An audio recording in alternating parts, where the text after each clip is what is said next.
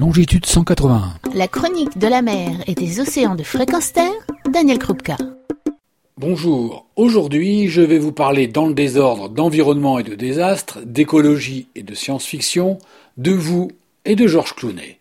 Non, cette chronique ne va pas se transformer en une chronique qui parle de cinéma, non, comme à mon habitude, je vous parle de ces temps perturbés qui donnent raison année après année à ceux qui ont prédit hier les changements en cours et à venir, un réchauffement climatique qui dépassera les 2 degrés, une biodiversité qui diminue, des océans qui se vident, des pollutions incontestables partout dans le monde. Une situation détaillée depuis longtemps, et même nos enfants, préados ou ados, n'y ont pas échappé. Pour illustrer, je vous invite au cinéma avec un film de 2015. Écoutez bien.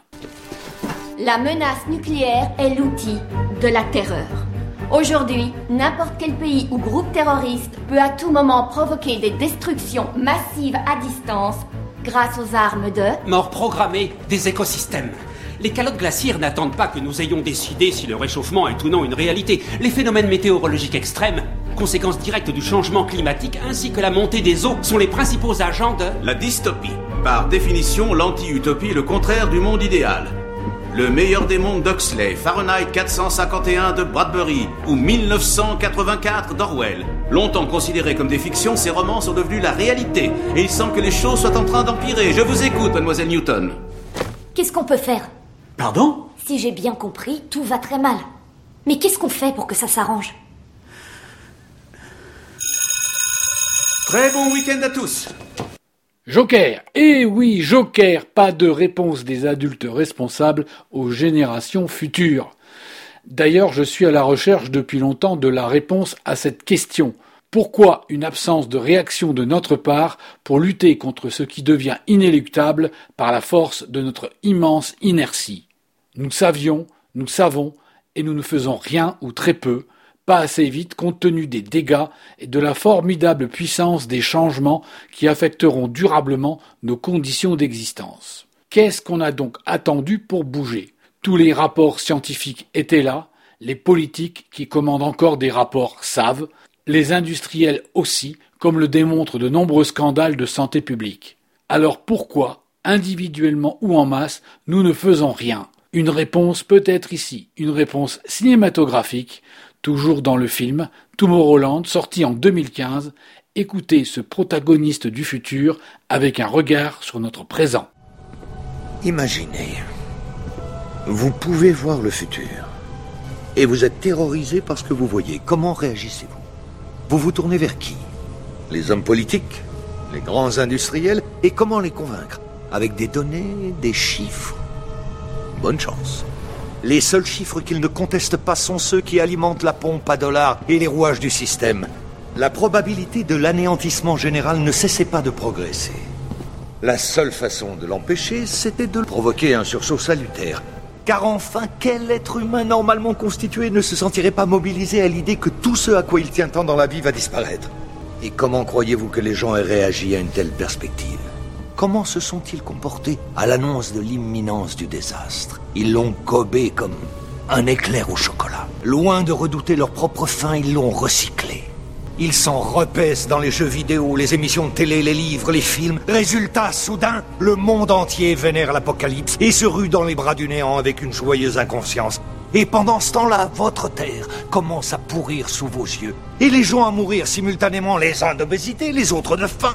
Si quelqu'un est capable de m'expliquer ça, ça m'intéresse. Les papillons et les abeilles disparaissent, les glaciers fondent, les algues prolifèrent, partout les signaux sont au rouge. Et malgré cela, personne sur Terre ne réagit. Pourtant, à tout moment, il est possible d'œuvrer pour un avenir meilleur, mais personne ne veut plus y croire. Et comme personne ne veut plus y croire, personne ne fait rien et le cauchemar devient réalité. Alors vous ronchonnez contre cet affreux futur et vous vous installez dans la catastrophe, et cela pour une seule raison, parce que ce futur n'exige rien de vous à l'heure qu'il est.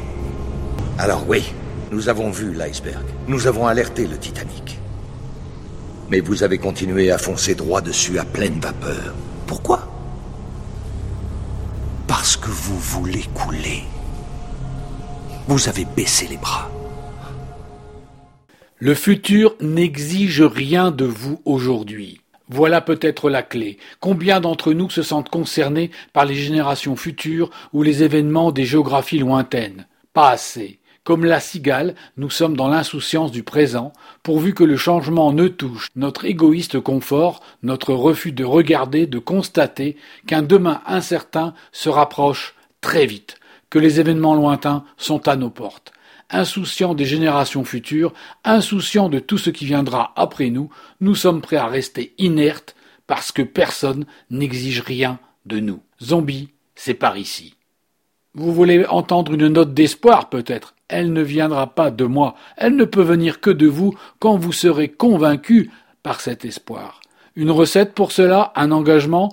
Eh bien, je vous laisse en compagnie de Georges Clooney, qui conclut ce film Tomorrowland, produit par Disney, flop commercial, blockbuster pour préados et jeunes publics, mais qui a le mérite, aux limites de la naïveté dans la forme, de renouer avec notre imagination, notre capacité à croire à demain, à réfléchir, à trouver des solutions, plutôt que de se résigner et laisser faire. Georges, c'est à toi. Qu'est-ce qu'on fait maintenant?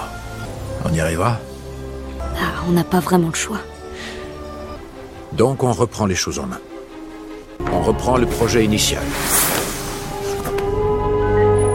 Et on lance de nouvelles invitations. C'est pour ça que nous sommes réunis aujourd'hui. Ça n'a rien de sorcier de détruire. Ce qui est moins évident, c'est de savoir ce qu'on va inventer à la place. C'est un défi de taille. On n'y arrivera pas tout seul. On a besoin de vous. Trouvez ceux qui ne baissent pas les bras. Ils incarnent l'avenir.